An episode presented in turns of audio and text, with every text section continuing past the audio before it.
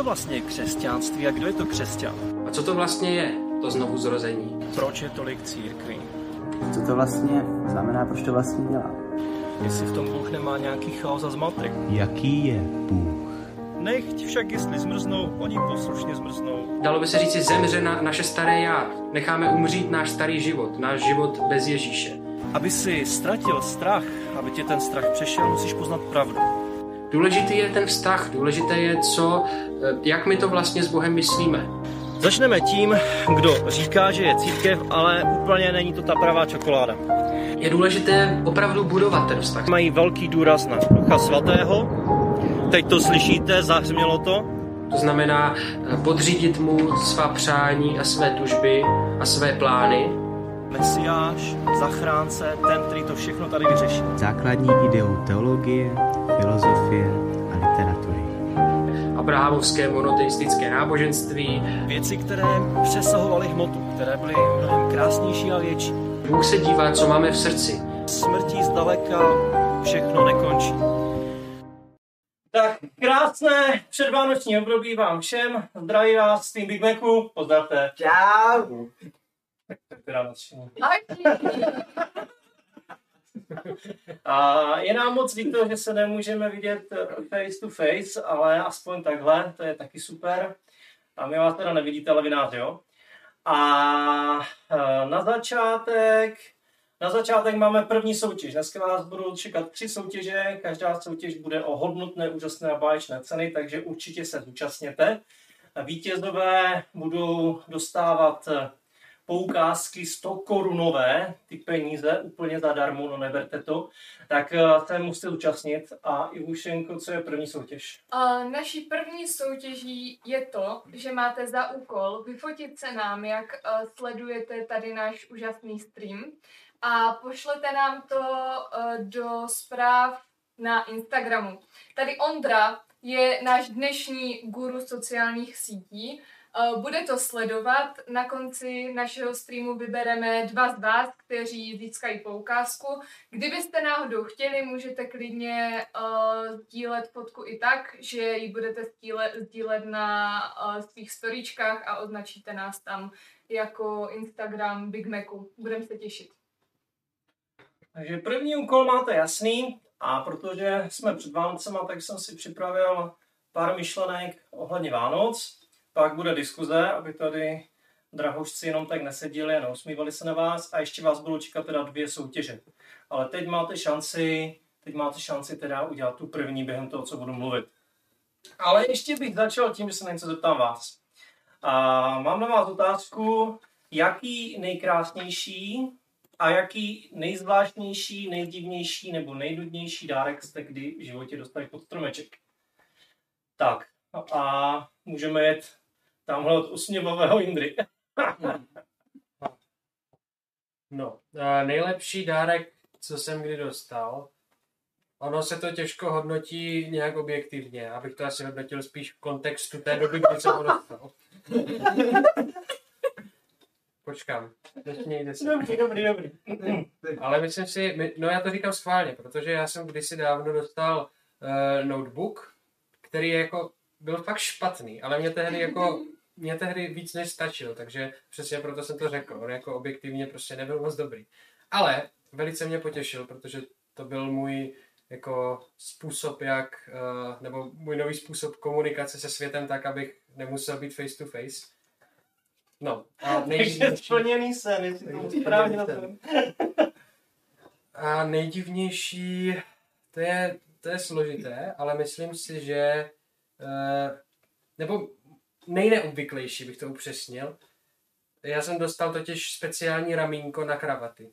To je podle mě dost neobvyklé. To si myslím, že nikdo z vás nikdy nedostal. To je, To jsem nedostala, no. to je takové, Ne. takové dřevěné prkno, tak takto velké a jsou na něm takové kovové uh, držáky, do kterých se dá jako strčit kravata. A je jich tam těch držáků tak 20. A myslím si, že nikdo z vás nemá držák na kravaty, já jsem s tím docela jistý. Takže to bude asi ten nejdivnější dárek, co jsem kdy dostal. Dobře, ty. Předávám slovo.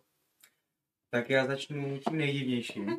Doufám, že to bude korektní na tenhle ten YouTube kanál, tak pokusím se nějak. Uh, uh, asi před pěti lety jsem od své mámy dostal takový zvláštní dárek. Byl to měkký dárek a byly to trenýrky na spaní, na kterých bylo napsáno čím delší, tím lepší. Tím myšleno jako spánek, jo. Takže... A já jsem říkal, jo, to je fakt, to se nečeká teda, no. Ale jako, hodilo se. Zdravíme Matiku, maminku. Doufám, že to nesleduje. O to se postaráme ze záznamu. No a ten nejpěknější, co mi tak teďka napadá, tak, že jsem dostal asi králíčka před, tuším, deseti lety to tak bylo, když jsem byl menší, tak to bylo hodně pěkné. Jo, jako fakt se mi to líbilo, potom moc roztomilý. Já jsem si říkal, proč se to tam hýbe, co to je, jako, jo. A trošku jsem se bál, ale... bylo to pěkný Jakože překvapení. živého. Jakože živého. Aha. Ho zabalili? Tak když skončila Tam pekáč. pod deku a tam se to tak hýbalo. Jo. Jo, tak. Tak jo. Uh, já si myslím, že neexistuje nic jako divný nebo špatný dárek, protože všechny dárky jsou dárky a já mám ráda dárky, takže si o žádném z nich nemyslím, že by byl divný nebo špatný, ale mám tři nejlepší dárky, které jsem za svůj život dostala a vyjmenuju vám je všechny. A jeden z nich jsem dostala minulý týden. Je to dar, který jsem dostala od svého uh, drahého chlapce Jindříška a uh, pořídil mi herní notebook, za což Oh. jsem jako uh, velmi se před ním skláním, je to fakt skvělý notebook. Počkej, a k čemu je holce herní notebook? Já hodně hraju hry. Já na tom hraju. Dotu, Simíky, Stardew Valley, co ještě hrajeme, Indro? Hrajeme uh, Nights, Portal Night, Ferrari, Ferrari, kde si co si. A tak. No, ale uh, protože můj notebook některý... Jo, a ještě Planet Zoo, to jsem taky teď dostala a to teďka hraju, no, ale to je jedno. A uh, jelikož já hodně ráda hraju hry a Jindra to ví, ale můj notebook už úplně nedával, tak tohle to pro mě byl fakt velký a skvělý a úžasný dar. A d- druhý dárek, který jsem hodně ocenila ve svém životě, byl velký plišový jednorožec, který jsem dostala k 18 nám od svých rodičů. A třetí, Co znamená velký? hodně. Jakože asi, asi fakt jako od, od Peggy tak nějak si ho představte. A uh, třetí byla, když jsem byla po letech uh, pláče o tom, že jsem nikdy nedostala Barbie Ariel vyslyšená. A konečně jsem dostala Barbie Ariel, tak to jsem byla fakt hodně šťastná. Nebudu říkat, kolik mi bylo let, nechám si to pro sebe. Ondro, můžeš dál. Jakože letos. Ne, to ne, ještě jsem, ještě Minulý rok. pod 18 určitě. tak to je dobrý. To je ještě dobrý. To je ještě dobrý, to se ještě považuješ za dítě. Dostala jsem hokej, dostala jsem i pět dní dětí totiž, takže... Mhm. Dobrý.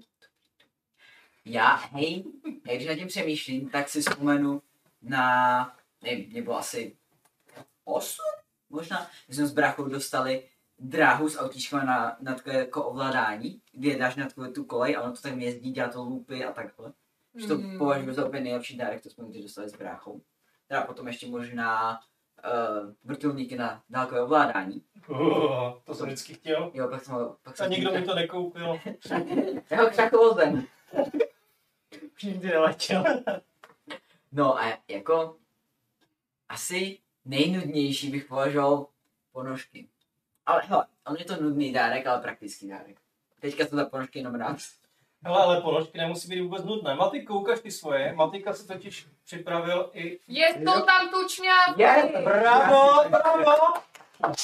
Zimní tematika. Matika přišla připravena na zimní tématu. tak jo, tak eh, díky moc. A Já se teda vrhnu do toho povídání o Vánocích. Chtěl bych dneska něco maličko mluvit o pasáži z prvního listu Janova, z první kapitoly a prvního verše. A je tam napsané. Co bylo od počátku, co jsme slyšeli a co jsme na vlastní oči viděli, na co jsme hleděli a čeho se naše ruce dotýkaly, to zvěstujeme. Slovo života. Ten život byl zjeven, my jsme jej viděli, svědčíme o něm a zvěstujeme vám život věčný, který byl u Otce a nám byl zjeven. Co jsme viděli a slyšeli, zjistujeme i vám, abyste spolu s námi se podíleli na společenství, které máme s Otcem a s jeho synem Ježíšem Kristem. A to všechno píšeme, aby naše radost byla úplná. Tady, ty, tady těch několik veršů, čtyři verše, mluví o smyslu Vánoc a o podstatě Vánoc. A Nikdy si to neuvědomujeme, ale podstatou Vánoc je narození Ježíše, to chápeme všichni, ale někdy si neuvědomujeme, co to všechno znamená. A protože třeba pro buddhisty, hinduisty nebo řeky a před těma dvěma tisíci lety a římany bylo to celkem běžné, že se narodil nějaký bůh, protože bohové byli často velmi podobní lidem. Takže pro ně to bylo něco jako celkem normálního. Ale pro židy, muslimy a křesťany je to něco šokujícího, že se narodí Bůh. Že někdo, kdo je úplně transcendentální a převyšující člověka, se narodí jako člověk. A v tom je právě jako jedinočnost křesťanství. To boží vtělení je neuvěřitelné, nepochopitelné a téměř nemožné. Ale stalo se. A to je vlastně a, boží doktrína, taková základní pravda. Takže si dáme další slide. A je to taková základní pravda křesťanství, že se Bůh stal člověkem. A ve té pravdy by se vlastně křesťanství rozpadlo na kusy. Protože je to takový paradox. Bůh se stává člověkem. Někdo, kdo je nekonečný, tak se vlastně stane někým, kdo je omezený, kdo je konečný, kdo má tělo. A dokonalý Bůh se stává dokonalým člověkem. Neviditelné se stane viditelným, nekonečné konečným a omezeným. Něco ideálního se stane reálným. Stvořitel se stane stvořením. Já tam na tom obrázku mám akvárium a děti, které se snaží dotknout potápěče. A v podstatě, když mluvíme o božím vtělení, tak si můžeme představit to, že pán Bůh je akvarista, který si postaví úžasné akvárium, ale ty rybičky vždycky zdrhnou, když za nima přijde. Možná, jestli jste měli někdy rybičky, tak to znáte, že člověk za nima přijde a to není jak pes nebo kočka, že by to toho připlavalo, ale většinou to okamžitě plave pryč. Prostě má to strach z vás, vidí nějakou obrovskou postavu a prchá. A pán Bůh tak vám přicházel za lidma a lidi se vždycky jak rozprchli jak ty rybičky. Jestli jste někdy četli starý zákon, tak to bylo několikrát, že Bůh promluvil, ale když spávali uši a říkali, bože, už nemluv, nebo tady umřeme. A myslím, že ty rybičky to úplně stejně, jo. A, a Bůh, aby, aby jsme mu mohli porozumět, tak se stál jednou z těch rybiček. A je to stejně pokořující, jako když ten akvarista prostě se stane najednou tou malou nějakou zlatou rybičkou, nebo čím to tam to všechno je. Měl někdo z vás rybičky? Ne. Matika. Hmm, a co si pěstoval? Choval? Pěstují se nebo chovají? Co to zvířata, tak se chovají. Chovají. no. Nevím. A jak dlouho jsem měl? Týden? tak uh, věřte tomu, že Buchy je lepší akvarista než Matika, jo?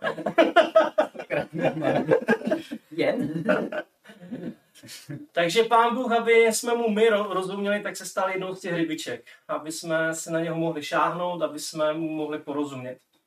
A v tom je jako obrovské tajemství a velký, obrovský zázrak. V podstatě to je jeden ze dvou největších zázraků, které se na planetě Země staly.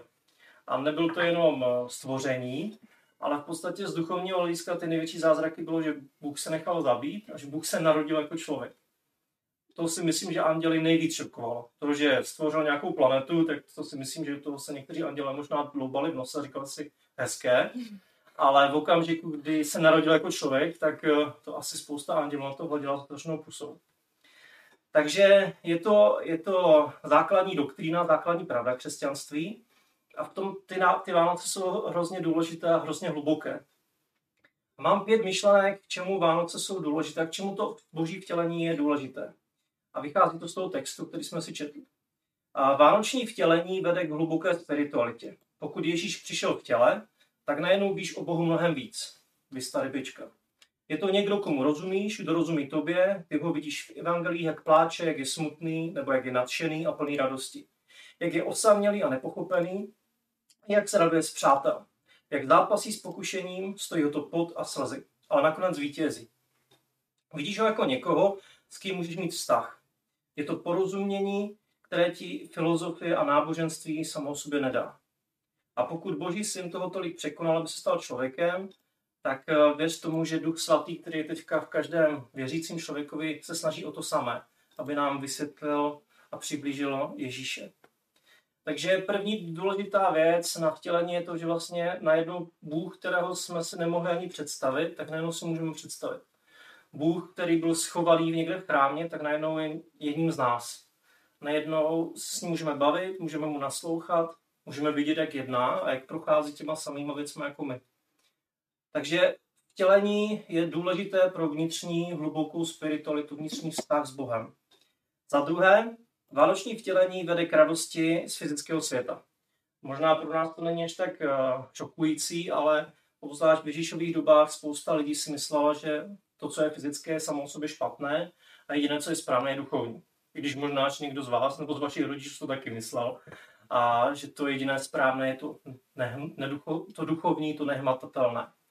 Ale tady vlastně se mluví o tom, že, že i, ta, i ten náš svět fyzický je vlastně dobrý. Že to tělesné není zlé a může to být proměněné. Může to být posvěcené, může to být oddělené pro Boha. A hluboká spiritualita nás nechává v tomto fyzickém světě, nevytrhuje nás z něho, ale vede k proměně. To je hrozně důležité. Že ten svět, ve kterém žijeme, ve kterém žijeme tak před ním nemusíme utíkat, nemusíme se ho bát, ale můžeme věřit tomu, že když Ježíš se stal součástí toho světa, tak i my můžeme přinášet změnu do toho světa. Že se do toho, toho světa, ve kterém jsme, prolamuje Boží království. Už to není jenom o tom utrpení a té hrůze a špatnostech, ale je to i o tom, že jestli Ježíš se mohl stát člověkem, tak stejně tak to Boží království se může prolomit do toho našeho světa.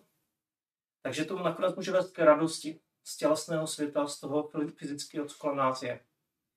A za třetí, vánoční vtělení vede k otevřenosti ve vztazích. Pokud jsou dva lidé z různých kultur a mluví jinými jazyky, tak jak navážou vztah? Jednoduché naučit. Někdo se musí z nich naučit ten druhý jazyk, že?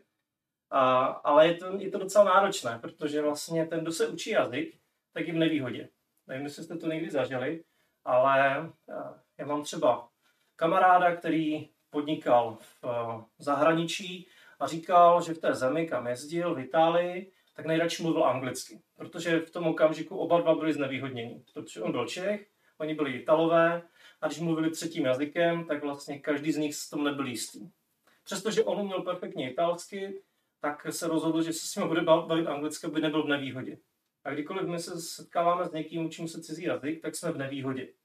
A je to určitá pokora. Učíme se základní slovo jako nějaké malé mimino, mluvíme lámaně, cítíme se zranitelní a slabí. A když vstoupíme do světa druhého člověka, tak vlastně zeslábneme. A ten druhý nad námi získává moc. Protože on rozumí kultuře, perfektně ovládá svůj rodný jazyk, ale je to jediný způsob, jak můžeme vybudovat vztah. Takže to boží vtělení je příklad, jak Bůh se stává zranitelným, aby s námi našel společnou řeč. A stejně tak my máme vstupovat do životu druhých lidí s pokorou, určitou otevřeností a zranitelností.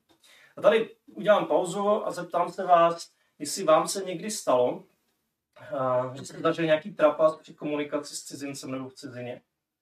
Máte nic takového šuplíku? Tak začnu tady od Ondry. Ondra se odsuvuje, tak určitě něco má. Já, nevím, to je tak čtyři roky zpátky, když jsme byli s rodinou v Londýně. A o tom mám jako, máme doma hlášku, jsem si stoprocentně jistý. A to se, to, to, se váže k tomu, že jsme byli v Londýně a uh, v Londýně, že no co celkově v Anglii se jezdí naopak. Vpravo se jezdí, ta, tak, jezdí se vlevo místo vpravo. Takže my jsme chtěli jet, myslím, že k Tower Bridge a tak jsme nastoupili na správné číslo busu. No, opačným směrem. Takže To to, si to všechny. tak asi na zastávce, kdy se měnili řidiči. Takže to bylo tak jako, nevím, dva kiláky od toho, než jsme odjížděli. A tak jsem jako trapný mladý kluk eh, přišel k řidiči, jakože to je tak Tower Bridge.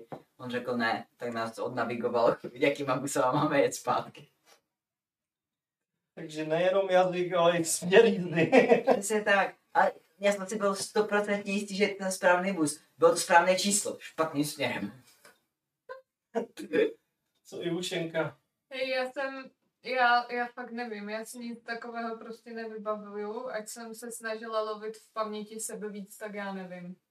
Na všech English campech si mluvila brilantně anglicky. Já jsem začala jezdit na English campy, až když jsem jako byla docela starší, takže Mhm. už jako tam nebyl ten jazyk takový problém pro mě. Takže tím pádem prostě ani z English Campu jako nějakou takovou vtipnou storku, kdyby jsem se jako nedokázala dorozumět s Američanama, si nevybavuju. No to mě se stalo, když jsem organizoval English Camp, teda British Camp, jsme dělali s angličanama. A já jsem psal s těma angličanama, já jsem je nikdy v životě neviděl předtím, no jsem nedostal tip. A tak jsem svou lámanou angličtinou před 15 rokama se s nimi nějak domlouval. A oni k mému úžasu na všechno kývli a přijeli, ale těsně předtím, než přijeli, tak jsem ty svoje dopisy, asi 15 dopisů mailů, co jsem psal, tak jsem ukázal svému kamarádovi, který mluví dobře anglicky. On se na to díval a říkal, víš Tome, nevím, jestli jsi z toho všiml, ale on je tam tro- trochu problém. Je totiž drobný rozdíl mezi should a could. Je, je rozdíl mezi tím měl bys a mohl bys. A já jsem celou dobu všech těch 15 mailů jim psal, měli byste a musíte a doporučuji vám, abyste měli přijet, udělat a zařídit. Tak to se pak nedivím, že teda přijede. Možná to bylo boží řízení. Oni se mi teda potom na tom kempu smáli celý týden v kuse a celou dobu říkali, šut nebo kud, co? Z té doby vím, že je v tom drobný rozdíl a měl by se na to člověk dávat bacha. Matiko, co ty? Uh, já jednou, když jsem byl uh, v Přerově u babičky Stančíkové, tak uh, tam přijeli nějací lidi v autě a oni tak na mě něco jako ulákají, tak jako jsem neslyšel, tak jsem šel jako blíž a úplně jako, no co potřebujete, a oni jako, si gavarím pa rusky. A já se učím eh, ve škole, jako anglicky samozřejmě, ale druhý jazyk jsem měl francouzštinu, takže ruština je pro mě, nechci španělská vesnice, ale tam tak. jo a... Taková vesnice. Tak oni tam jako něco řekli, tak jsou úplně, že... A oni úplně, Astrava, jo, tak úplně, jo, Ostrava, jo. No, a tak tehdy jsem vytáhl svoji československou ruštinu a říkal jsem jako, no, papu, jděte rovnou i vpravo. A mě byli vděční, že se něco na tebe prostě jako, jako vymačka. Tak jenom prostě spásí, spásí, spásí, Dobře, dobře. Takže, jo, jo, jako Rus, s Rusama je to srandovní. Takže pro Jirku Hanáka, až pojedeš na Ukrajinu, tak musíš vzít tady překladatele. Rozuměli, to je hlavně. Co ty? No, nevím, jestli si spojím na něco konkrétního, ale já tak jako pravidelně mývám problém se Slováky. Že oni vždycky mi chtějí něco říct a já jim nerozumím. Já jsem strašně omezený. Mně vždycky přijde, já, já to nemyslím jako špatně, ale mně vždycky přijde, když slyším jako někoho mluvit slovensky a nevím třeba, že je Slovák, tak mi přijde, že slyším někoho, kdo jako fakt hodně neumí česky. A je to prostě nějaký buran někde v Jižní Moravě. Něco takového. A tak už se mi hodněkrát staly jako takové trapasy, kdy já jsem si nebyl vědom, že člověk, který se mnou mluví, je Slovák a myslel jsem si, že to je prostě jenom buranček. Což jako bylo pochopitelně docela trapné, když jsem potom zjistil, že, daný člověk jako je ze Slovenska a že teda logicky se snaží na mě mluvit svou mateřštinou a já ho osočoval vlastně z pokusů eh, mluvit svou mateřštinou, kterou on zjevně ovládá. Naštěstí teda jako jsme se to vždycky zas, nebo já jsem se to vždycky zasmál, nevím, nevím co druhá strana, ale to se mi stává tak jako docela pravidelně, nechápu, proč jsem se ještě nepoučil. Takže i to je možné. Jo a ještě, ještě jedna věc, ještě, ještě Maďaři. Ti mě taky dělají problém. Vždycky, když na mě mluví, Ale dělají problém celé no, Evropy. jako, že, že mě zaklínají. Jako, že, To je glatina. že jsem měl zase uh, jakoby kamaráda, který, uh, mě, který, jeho rodina vlastně pochází z Maďarska. A on jako, on mluví normálně plynule česky, myslím si, že maďarsky ani moc neumí, ale jeho starší bratr, uh, jeho starší brat, bratr mluví plynule maďarsky. A já si pamatuju, že uh, že jsem byl s tím kamarádem někdy někde, už jako se moc nebavíme, ale kdysi dávno eh, jsem s ním byl hodně v kontaktu a eh, nevěděl jsem, že ten jeho starší bratr je jako takový Maďar. To zní špatně. Ale on potom, on potom za ním přišel a něco po něm chtěl a já jsem se jako bál, že nám třeba vyhrožuje, že nás chce zabít, nebo že jsem ani nevěděl, že to je jeho bratr. Říká, kámo, ne, neměli bychom třeba jít pryč, on, to je. Takže to bylo takové komické, jako no, to je asi všechno. To moje zážitky. Ach jo. Dobře, takže na Jindřicha radí nemluvit slovensky ani maďarsky. Super, takže aspoň vidíte, že opravdu není snadné komunikovat s někým jiným cizím jazyku. A stejně tak to měl pán Bůh s náma. Něco nám vysvětlit. Myslím, že to má do dneška tak trochu. A proto tu vtělení je důležité, že jinak bychom Bohu už vůbec nerozuměli. Takže mluvil jsem o třech věcech, že vánoční vtělení vede k hluboké spiritualitě, k tomu, že Pánu Bohu rozumíme a můžeme s ním mít osobní vztah.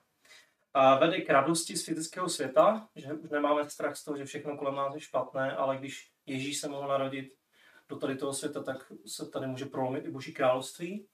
A vede k otevřenosti ve vztazích, že nám to ukazuje, že Bůh vycházel vstříc nám a naučil se náš jazyk, stejně tak my se můžeme učit jazyk druhých. Předposlední vánoční vtělení vede k radosti a svobodě. A a poštol Jan zažíval, už zažíval radost Boha předtím, než napsal ten dopis. Radost z Evangelia, z toho, že Bůh zachránil, ale stejně tam píše, že jeho radost nebyla dokonalá. Byla dokonalá až v okamžiku, kdy ji mohl sdílet, podělit se, ale nebyl na tom emocionálně závislý. Byl svobodný od reakce druhých a zažíval radost nezávislé na druhých lidech. Je to krásný obraz radosti, který touží, která touží být šířená, ale nezávisí na reakci druhých. A to je vlastně taky poselství Vánoc. Je to radost, kterou na jednu stranu toužím předat, aby ta radost byla úplná, ale nejsem na tom závislý. Poslední myšlenka k vánočnímu vtělení je o tom, jak s námi Bůh jedná. Poselství Vánoc je o tom, že Bůh se narodil jako člověk, že Ježíš přišel nenápadně a viděli ho nějací tři utrmácení mudrci, a viděl ho Herodes, který ho chtěl zlikvidovat nějací pastevci, kteří byli kolem, ale bylo to v podstatě nenápadné. A stejně tak Bůh vstupuje nenápadně do našeho života a do tady toho světa. Nenápadně, zranitelně a pokorně.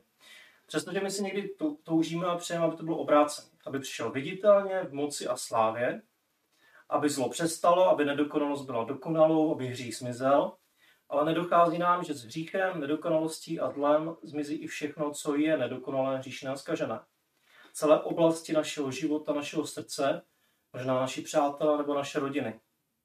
Bůh proto přichází nenápadně a pomalu a, a pokorně, aby právě mohl přinést uzdravení. A okamžik, kdy Bůh smaže hřích, nedokonalost a zlo se nazývá druhým příchodem Ježíše. Kdy, eh, kdy autor vstoupí na jeviště a hra vlastně skončí v tu chvíli. Proto doba, ve které žijeme, přestože je naplněná hříchem a nedokonalostí, se nazývá dobou milosti, protože je ještě čas ke změně a k nápravě. A Vánoce jsou tím pádem symbolem Boha, který jedná nenápadně, zranitelně a pokorně v našich životech i v tomto světě, aby prodloužil čas milosti, kdy se můžeme ještě my sami měnit. Takže to, jsou, to je pět nějakých myšlenek o tom, jak Pán Bůh jedná skrze Vánoce a vtělení. A já bych se rád pomodlil a pak budu mít eh, další soutěžní otázku a ještě otázku, otázku nějakou diskuzní tady pro uh, Big Mac Team. Pane Ježíši, já ti děkuji za to, že Vánoce opravdu nejsou jenom o dárcích, i když to je super, nejsou jenom o štědrovečerní večeři, což je krásné. Není to jenom o tom, že se rodina sejde, což si všichni užíváme, ale že to má i takové trvalé, trvalé, trvalý záměr že si můžeme připomínat to, že ty jsi byl, že ty jsi sestoupil mezi nás obyčejné lidi. Že se, že se vtělil do člověka a my tě tím pádem můžeme rozumět, můžeme se s tebe radovat, můžeme ti být blízko. Ale ti prosím, ať to můžeme zažívat i tyto Vánoce. Je mnoho lidí, kteří si nemůžou užít Vánoce v rodinném kruhu, protože třeba rodinu nemají. A, ale děkuji ti za to, že přesto si tu, ty Vánoce můžou užít, protože ty jsi blízko protože to poselství Vánoc je pro každého. A za to jsem ti vděčný, že to je něco, co nás přesahuje. A dej nám milost, si to můžeme uvědomit, když se podíváme na Betlém, na ty jesličky, že to není jenom pěkná legenda, ale že to je skutečná událost, která byla jedním z největších zázraků na této planetě. A taky největším jedním z největších uh, skutků lásky vůči nám. Ještě větší byl kříž, ale ještě předtím se musel narodit. A tak jsme ti za to vděční, drahý pane. Amen. A celá církev řekne, Amen. hezky jsem vás to naučil. tak jo, a tak, um, než eh, se vás, budu ptát na otázky, tak Ivušenka má druhou soutěžní otázku. Uh, jo, já ještě teda připomínám, že pořád nám můžete posílat do directu na Instagramu. Prosím, do zpráv na Instagramu, na Facebooku, nevím, jestli to uh, náš guru sociálních sítí Ondra kontroluje, takže prosím, fotky posílejte ideálně na Instagram. Uh, jak nás sledujete, můžete vyhrát krásné poukazy. A naší druhou soutěž uh, už máme na Insta Stories. Je tam možnost odpovědět na otázku, jaký jste kdy dostali uh, nejdivnější dárek. Myslím, že to tam A nebo máte. nejkrásnější. Nebo nejlepší, ano. Ideálně oba tam napište. Ideálně tam napište oba. Pokud uh, existuje nějaký dárek, který splňuje obě, obě možnosti, klidně ho můžete napsat jako jeden.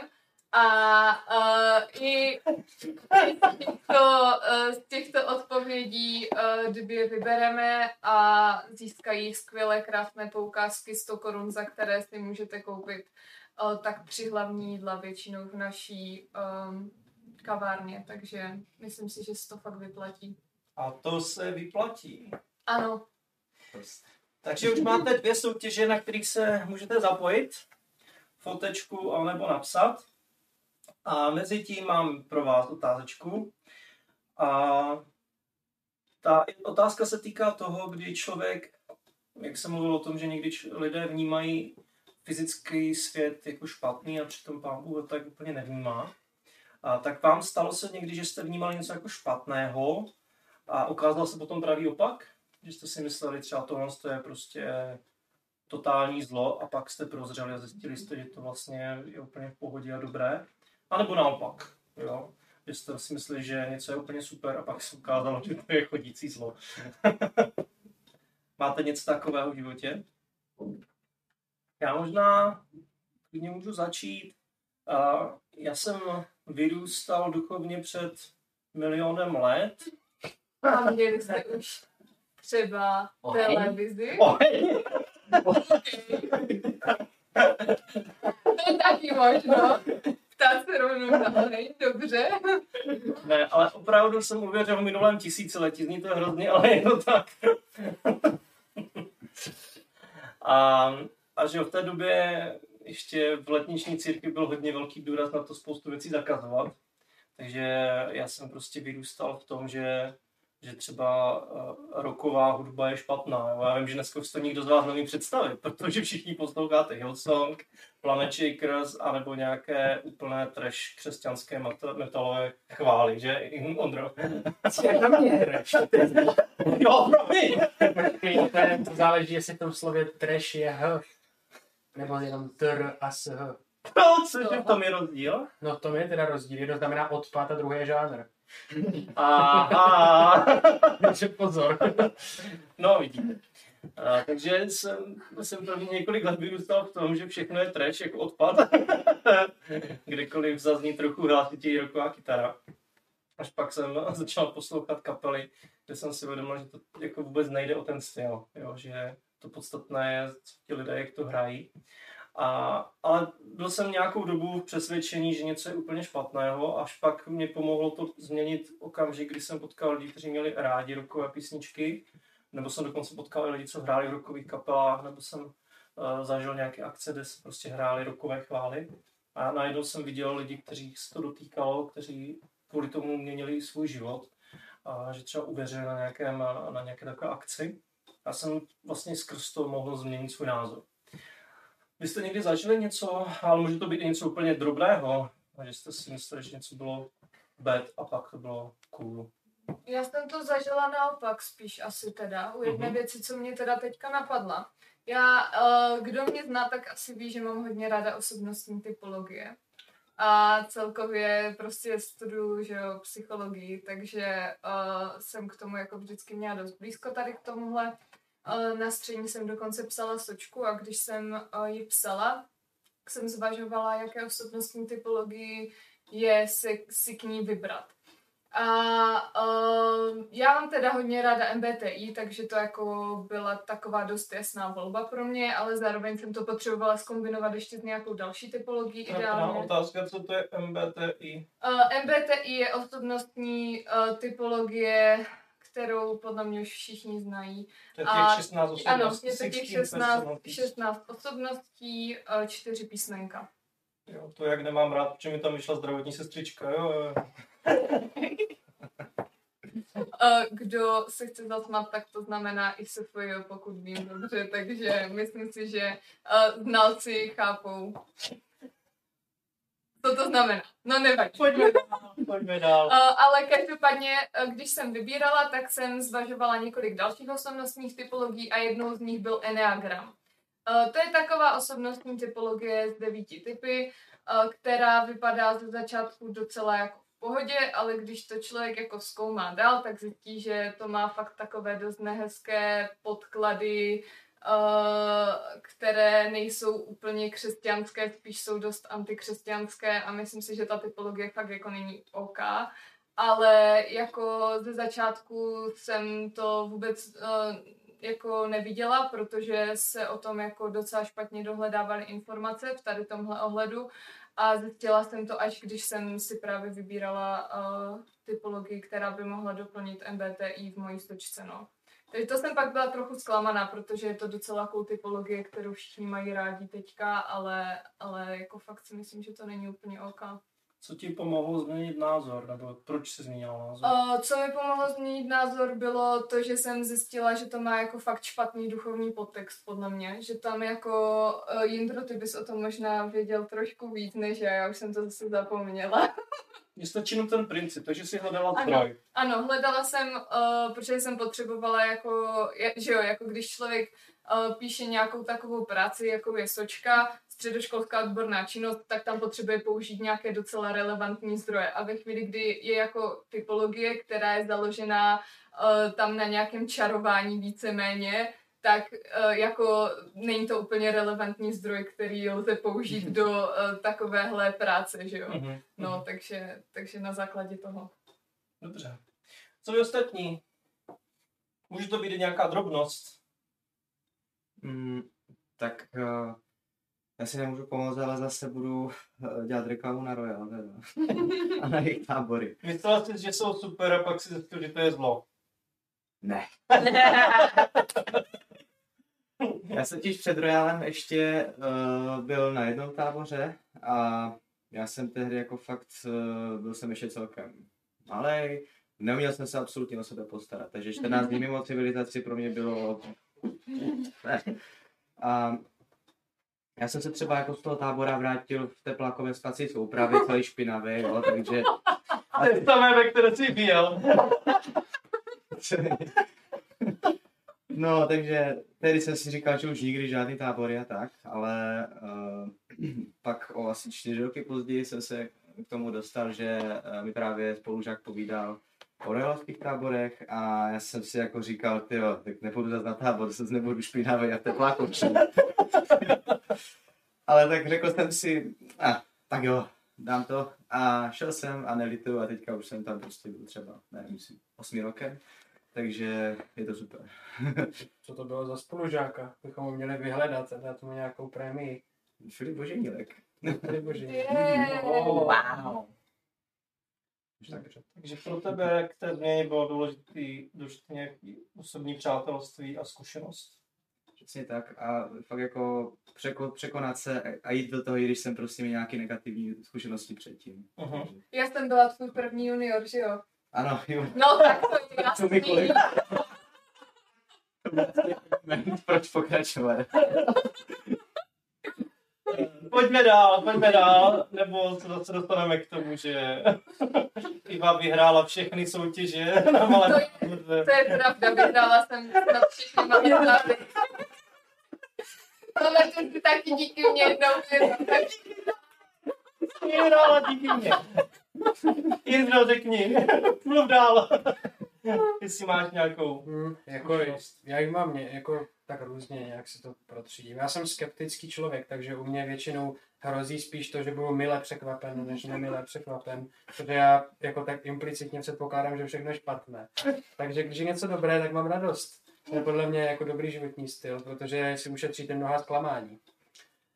Nicméně, eh, já jsem chtěl říct ještě něco jiného, ale Petr mě docela při, jako změnil, nebo změnila se moje myšlenka, protože ono se to nebude týkat úplně royalovských táborů, ale já jsem obecně e, jako dítě hodně neměl rád tábory, respektive e, byl jsem na několika táborech, jeden z nich byl royalovský, jeden z nich byl takový jako menší, nevím, jak to úplně popsat. Bylo nás tam na celém táboře, jo, pro royalisty to bude šok, ale na celém táboře nás tam bylo tak asi 15-20.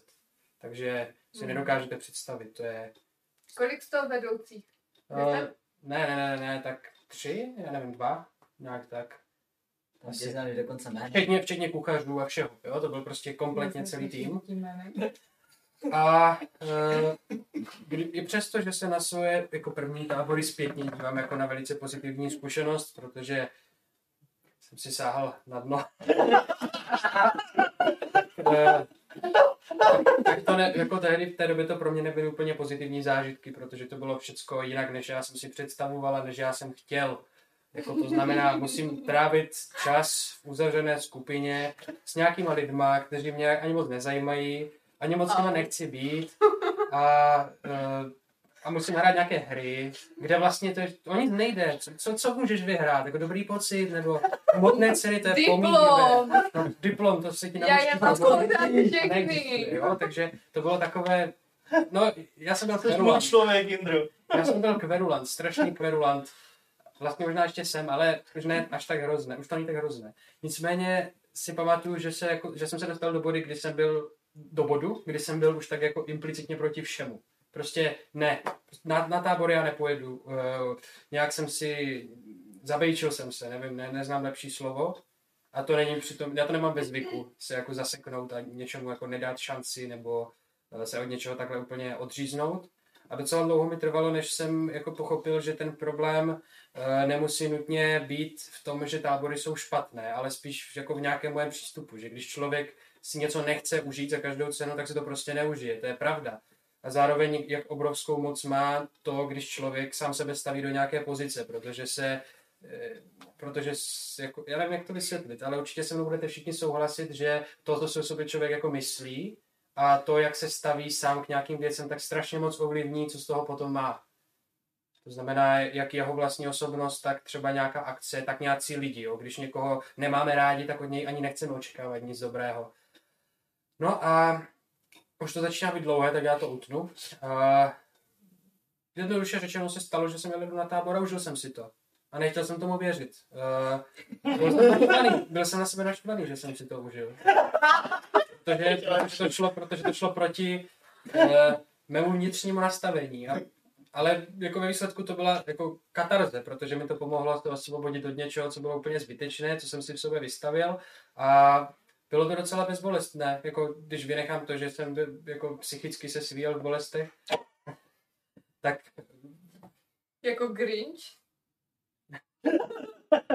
spíš ve smyslu, eh, spíš ve smyslu, že jsem se vstekal, než že bych jako nějak trpěl nějakou depresí, nebo nějaký, jako, to, to, zase to fakt tábory na mě neměli takovou moc, abych měl depresi, jo.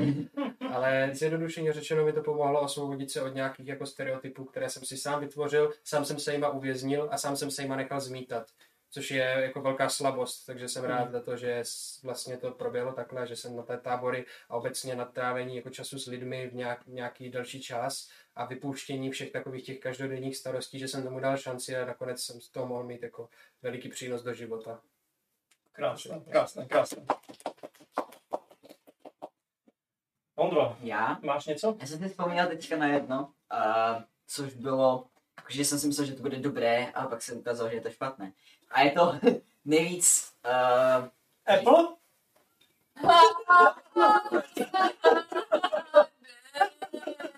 ne, ne, je to ze školy, je to ze školy. Já jsem s, nám dva roky zpátky odešli uh, skoro všichni chemikáři. Vím, co to bude. No. No a nastoupil k nám nový učitel uh, chemie, kterou jsme dostali, já jsem si říkal, jo, Vím. prostě to bude super, to bude skvělý. Já ho nebudu zmiňovat, protože tady ty dva hlasy znají. Ano. A Odešel z naší střední školy. Jste šťastní. Ne, právě že nebrečíme. Si to zpátky. No. no a po nějaké době jsem zjistil, že jeho učení mi nevyhovuje, že jeho výklad je velmi chaotický a protože chci jít na uh, mediti- medicínský obor, nebo lékařský obor, nějak, nějak tam směřovat, tak je pro mě důležitá. A když mi nevyhovuje, nevyhovuje učitel, tak to je celkem na nic. Zdravíme pana učitele. Zdraví. A Pan učitel nemusí mít depresi, je jasně vidět, že některým vyhovuje a Já- některým nevyhovuje. Já ho mám velmi ráda, ale mě nikdy neučil. Teda. Je to- je to, to- to, to jako musím Já přiznat. to říkám jednoduše, on, on je to skvělý člověk, ale jako učitel stojí za starou vedli. Říká zajímavé informace v Je hodinách. Měla jsem ho párkrát na supl akorát. Mě, Jo, mě učíme, učil, mě učil a mám ho rád, takže. Je to král. mě, mě se to líbí, Je to mega učíme se o, o cukrech a najednou skončíme u kokainu.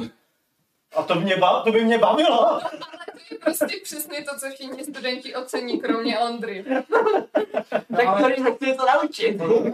Ondro, abychom ne, Ondrovi nezačali podřívat jeho, jeho výklad.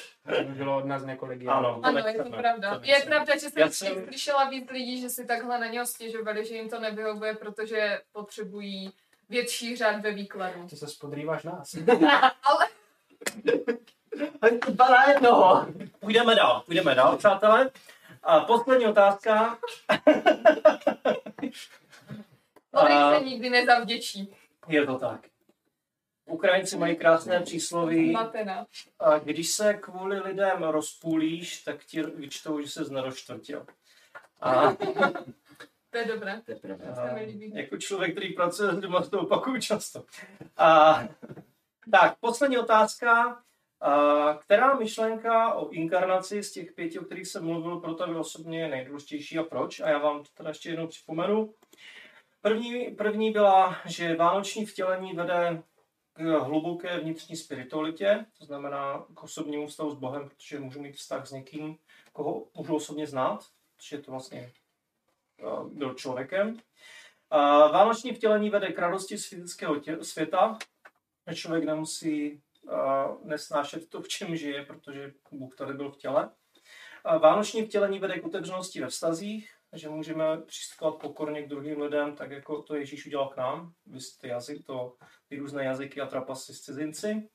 Čtvrtá myšlenka, vánoční vtělení vede k radosti a svobodě, že se můžeme radovat a ta naše radost je svobodná, a, protože není závislá na druhých. A pátá myšlenka je, v vánoční vtělení ukazuje, jak s námi Bůh jedná, že s námi jedná pokorně a dává nám pořád novou šanci to období milosti. Tak, co z toho je pro vás nejzajímavější, osobně nejdůležitější, nejpřínosnější? Kým začneme? Vážete se zamyšlení? Tak tím Já můžu začít. Vánoční vtělení vede k hluboké vnitřní spiritualitě. A proč je to pro tebe důležité? Protože uh, můžu to vzít ze široka.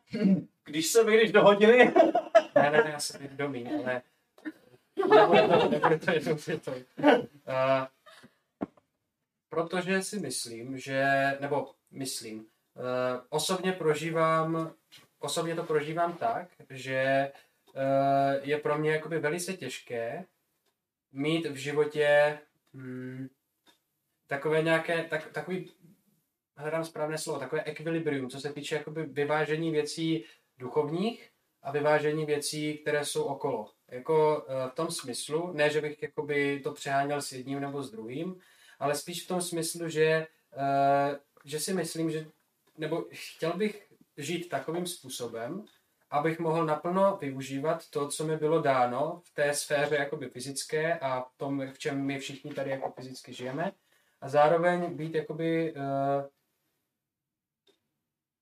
napojený, nebo zároveň prostě to všecko žít s tím, že žiju život s Bohem a že podle toho chci fungovat. Ono to je trošku krkolomně řečeno, ale myslím si, že jako není úplně tak jednoduché eh, tímhle způsobem žít, jak je jednoduché o tom mluvit a eh, teoretizovat co všecko a, kde, a Bůh tohle a Bůh tamto. Jo? Někteří lidi mají tendenci jakoby strkat, eh, když to řeknu škaredě, strkat Boha všude a potom se je otázka, jak třeba to sami žijou. Nechci nikoho soudit, ale derivuju z vlastního příkladu. Jo?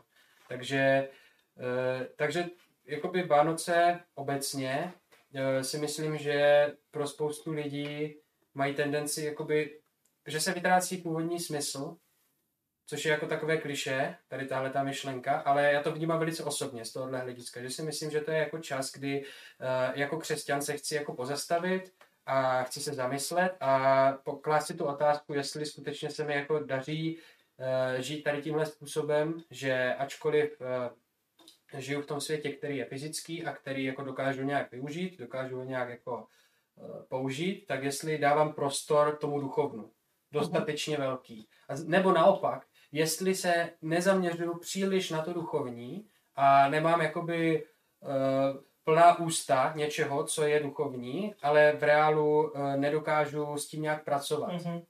Protože obojí je problém, podle mě. A, a lidi se o tom bojí mluvit, protože mám pocit, že když někdo jako uh, že často, často, neříkám, že to je špatně, ale často se klade snaha nad jako nějaký výsledek a samo sobě to je v pořádku, ale nic by se nemělo přehánět a myslím si, že reálně uh, by měly být vidět i nějaké výsledky. Třeba i jenom pro toho člověka. Ale neměl by existovat jenom pro snahu. Uh-huh. Asi, to bych chtěl říct. Takže z toho hlediska, uh, jestli je to pochopitelné, je to pro mě jakoby důležitá myšlenka, kdy si myslím, že je fakt potřeba se pozastavit a tohle zvážit, jestli je to tak, jak jako chceme a jak, je to, jak si myslíme, že to je důležité což se samozřejmě jako hodně týká, uh, myslím si, že každého člověka a, a proto je to pro mě důležité. Dobře. Díky moc. Tak Matika. Mm, mně se líbí uh, ta myšlenka otevřeného vztahu Bohem. Uh, asi v tom, že když je úplně jako jiný přístup k tomu Bohu, když bych si představil, že je nějaká ideologie nebo nějaká, uh, nějaké, eh, no jo, řekněme ta ideologie jako toho křesťanství a že mám uh, věřit prostě uh, v někoho, kdo je strašně jako abstraktní, jo? že není tam fakt jako mm, něco konkrétního, co bylo třeba tady na zemi, jo? když to řeknu. A tím, že, uh, tím, že tady uh, Bůh poslal svého syna, aby tady za nás zemřel, tak tím jsem jako, eh, ti nám jako ukazuje to, že táhne za jeden pro vás jako s náma v tomhle, jo? že je to samé, když je třeba dobrý lídr jako ten, který eh, který jako nepeskuje, nekomanduje ty lidi a ne, nesleduje spouzdálí, ale prostě táhne to s nima taky. Takže to se mi líbilo, že, že, to takhle, že to takhle vlastně udělal. Uh-huh. A celkově vztahy, si myslím, už vztah s Bohem nebo vztahy mezi lidma, uh, jsou takovou a omegou pro mě a uh, hodně se to právě projevuje v, během těch Vánoc, že všichni se tak nějak už uklidní po tom svém roce, roce a že se tak nějak jako zaměří na ty vztahy mezi sebou, že snaží se být jako spolu, snaží se všechno urovnat, aby to bylo dobré. Takže tahle ta myšlenka mě asi nejvíc mm Super, díky. Pro mě je to strašně těžká otázka, ale mm, hodně mě zaujala asi ta pos- poslední myšlenka a to um, vlastně připomínání si toho, jakým způsobem s náma Bůh jedná a zaujal, zaujala mě ze dvou důvodů. To, to jako ten první je, že my často očekáváme, že Bůh bude dělat strašně velké zázraky neustále v našich životech a často máme tendenci třeba být zklamaní nebo možná se někdy skoro až zlobit za to, že to tak není.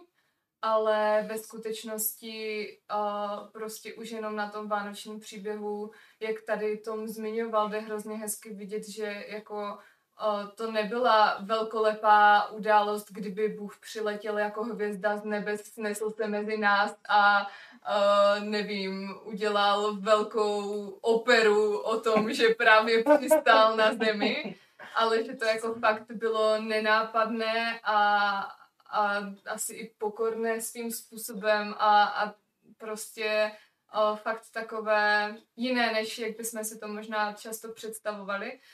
To, je, a to je ta první věc. A ta druhá věc je, že a zároveň máme často takovou tu tendenci jako nebo někteří lidi, lidi to často dělají mnohdy, i když jako nejsou křesťaní, že přijdu s tím.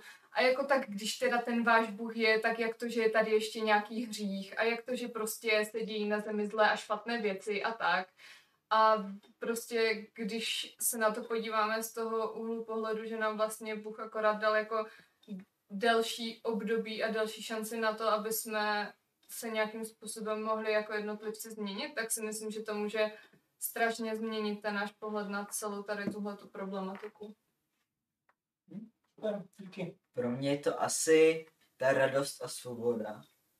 Tím, že já i rád dávám a většinou neočekávám zpátky nic, tak pro mě je to taková radost, že třeba teďka tento rok vyrábím dárky, tak že můžu do toho dát něco ze sebe a to, že já z toho dárku mám radost a dám ho někomu a to dá, vlastně to udělá radost někomu dalšímu, tak to je pro mě takové jako ještě víc osvěžující, ale nepotřebuju to, aby to bylo jako potom, že někomu dám dárek a on mi ho má dát zpátky, no, že by se měl něco o něho žádat.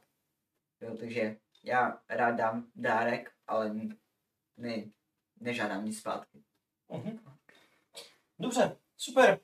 Tak, to je z toho povídání našeho pomaličku všechno, ale blížíme se k tomu, co, na co se spousta vás těší velice a to je Dárky. vlastně dárky, ale takové trochu zasloužené. um, vyhlášení těch dvou otázek, dvou soutěží a nebojte se, ještě na konci bude třetí. Jo?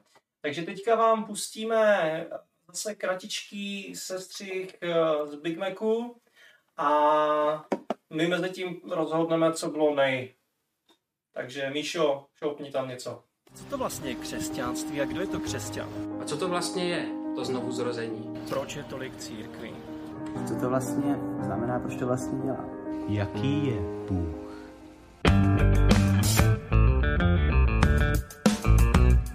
Vaříme s Big Macem. Budeme potřebovat 380 gramů hladké mouky, 3 čtvrtiny másla, 6 lžic mléka, 4 lžíce cukru moučka a odvážní jedinci můžou přidat do těsta také vlašské oříšky a nebo hrozinky. Poté vše dobře promícháme v pořádně dobré míse a vytvoříme pořádně dobrou kuličku. Poté si vezmeme jednu z polovin našeho pořádně dobrého těsta a vyválíme ho na 2 až 3 mm. Zhruba v tento moment zjistíme, že hrozinky a oříšky logicky nepatří do těsta, ale do náplně. A tak je obratně vypreparujeme ven.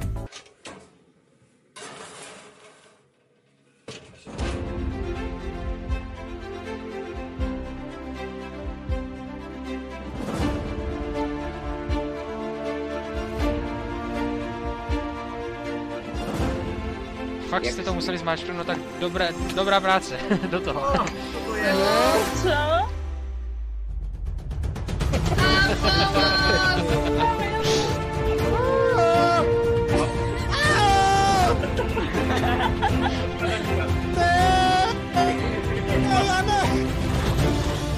Hodím po nich bydličku. Mají ruce ty jabka. Toto je lakomství. to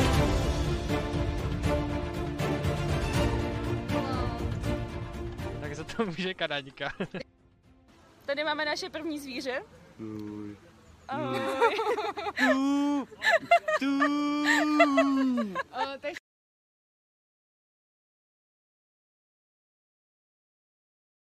Řekni, že já jí zaplatím stovku. Tak, jsme zpátky.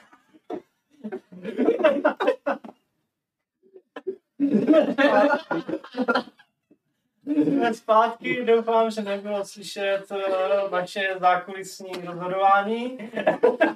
že tam se jedná jenom o bohatlisté úplatky, však nás znáte. A, tak, ale předávám slovo i mě. Eh, No, takže první kategorie je eh, kategorie fotografií. Měli jsme několik velmi zajímavých příspěvků, a, ale vzhledem k tomu, že Vicky dvakrát u toho spálila puding, tak uh, nebyla...